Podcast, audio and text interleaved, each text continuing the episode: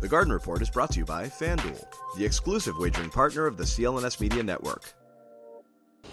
Hey, Bobby Manning here. Welcome to a Garden Report after the Celtics concluded their road trip with a loss, a 1 and 2 road trip where they met challenges throughout, uh, shot poorly from three in all three games, 33% uh, in the first one.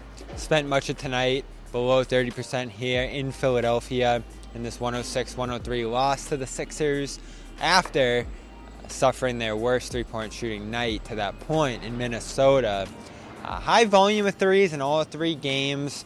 Conversation point after the game, as it often is with this team. Here's what Joe Mazzulla had to say after when asked about how many threes the uh, Celtics shot in this game.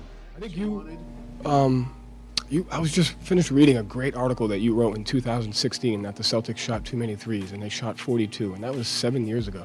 And we only shot five more tonight, and they lost 121 to 114, and you blame the offense, but not the defense. So, like, what's your fascination with too much threes for the last seven years? No, it's been seven years. 2016, it's 2023. You, I just read it. It was a great article. Oh, thank you. Yeah. So, I mean, But it was like, are the Celtics settling for too many threes? You said that seven years ago. You're ahead of the curve. I am ahead of my time. um, So, an interesting exchange there with Boston Globe reporter Gary Washburn, of course, on the A List podcast here on CLNS Media. Uh, running joke between the two. I I think there's some lightheartedness to the exchange there.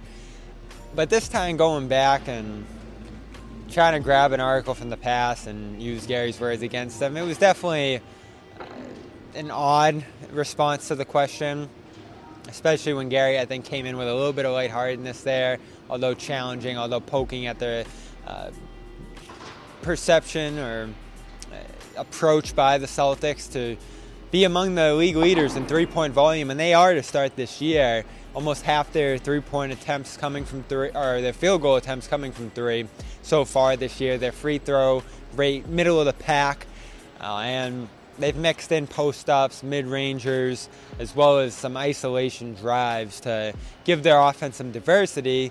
And Joe's assessment after the game that they are finding multiple ways to score, I tend to agree with. I do think if you look at the entire slate right now, the Celtics have grown slightly less reliant on the three. And I think that's a big slightly. I think they're very close in terms of the amount of threes they're taking and their reliance on that shot to drive their offense. They start this year the best shooting team in the league through their 5 0 start. You wonder what's going to happen when they come down to earth a little bit here. In the last two games, they did, and they lost. Uh, so you're wondering how much will this team's fortune swing on its three point shooting? The approach tonight improved throughout the flow of the game, and the Celtics, of course, went on a 10 0 run late. Uh, got the last shot to tie this game, and it was a good one from Kristaps Porzingis, who said that he stepped into it a little too uh, passively, like it was a mid ranger, to use his words, and he knew it was going to come up short. But a clean look where Harris flew by him, and emblematic of, I think, the Celtics' offensive execution late in this game. But that wasn't the case for much of it. I think early they settled often for threes. Philly did too, which led to a bit of a back and forth one possession game through that first half. Uh, Philly's rim protection was great. The Celtics came and went. They swapped Porzingis and Horford a little bit, especially after halftime when Porzingis picked up two quick fouls. They went to Horford inside and got a little bit better rim protection, overall defensive versatility. And Porzingis ends this game with 29 points. They did a much better job staying him up late here. And he's the guy who should be shooting more threes. About midway through the third quarter, he got pick and pop look from Jaylen Brown. And I look at the stat sheet and I'm like, that's just his third three. This is a guy who should be shooting eight, nine, ten threes a game. And, you know, Boston was trying to use him in different spots. He did a great job playing the post in the second quarter, which gave the offense a new layer there. And I think stuff like that uh, led to Joe considering this a good effort, did a lot of good things in this game, and pointed to a bunch of areas that they did well when asked. FanDuel is the exclusive wagering partner of the CLNS Media Network. Right now, new customers get $150 in bonus bets with any winning $5 moneyline bet. FanDuel, official partner of the NFL. even with the fourth quarter execution, he received a question about that, and he said he liked it. The bench, he liked it, and we'll get to that in a minute. So that's what I had a problem with. The back and forth with Gary's going to stand out. This is something Joe did throughout much of last year, and maybe it doesn't matter, but I wonder if it's the message to the team that they did good things, the positive reinforcement. We know what this team's capable of as, at its best.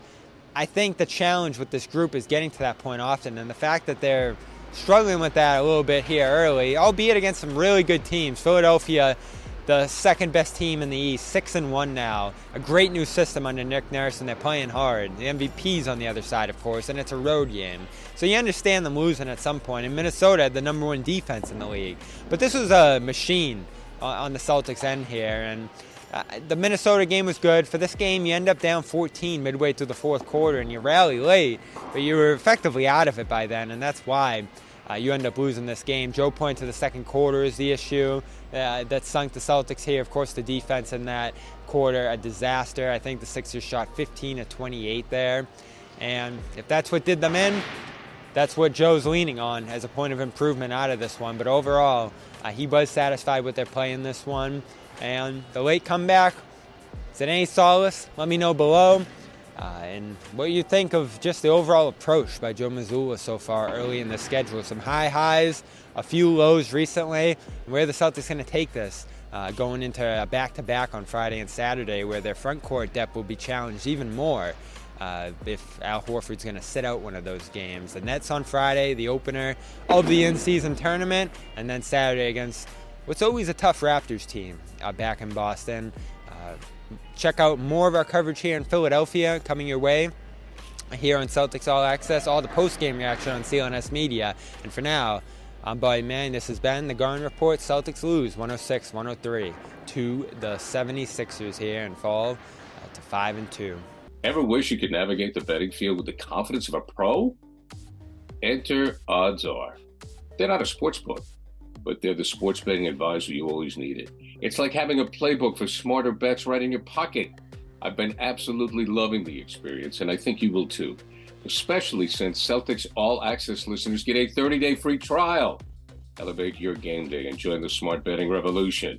Go get it at oddsr.com slash Celtics. That's oddsr.com slash Celtics.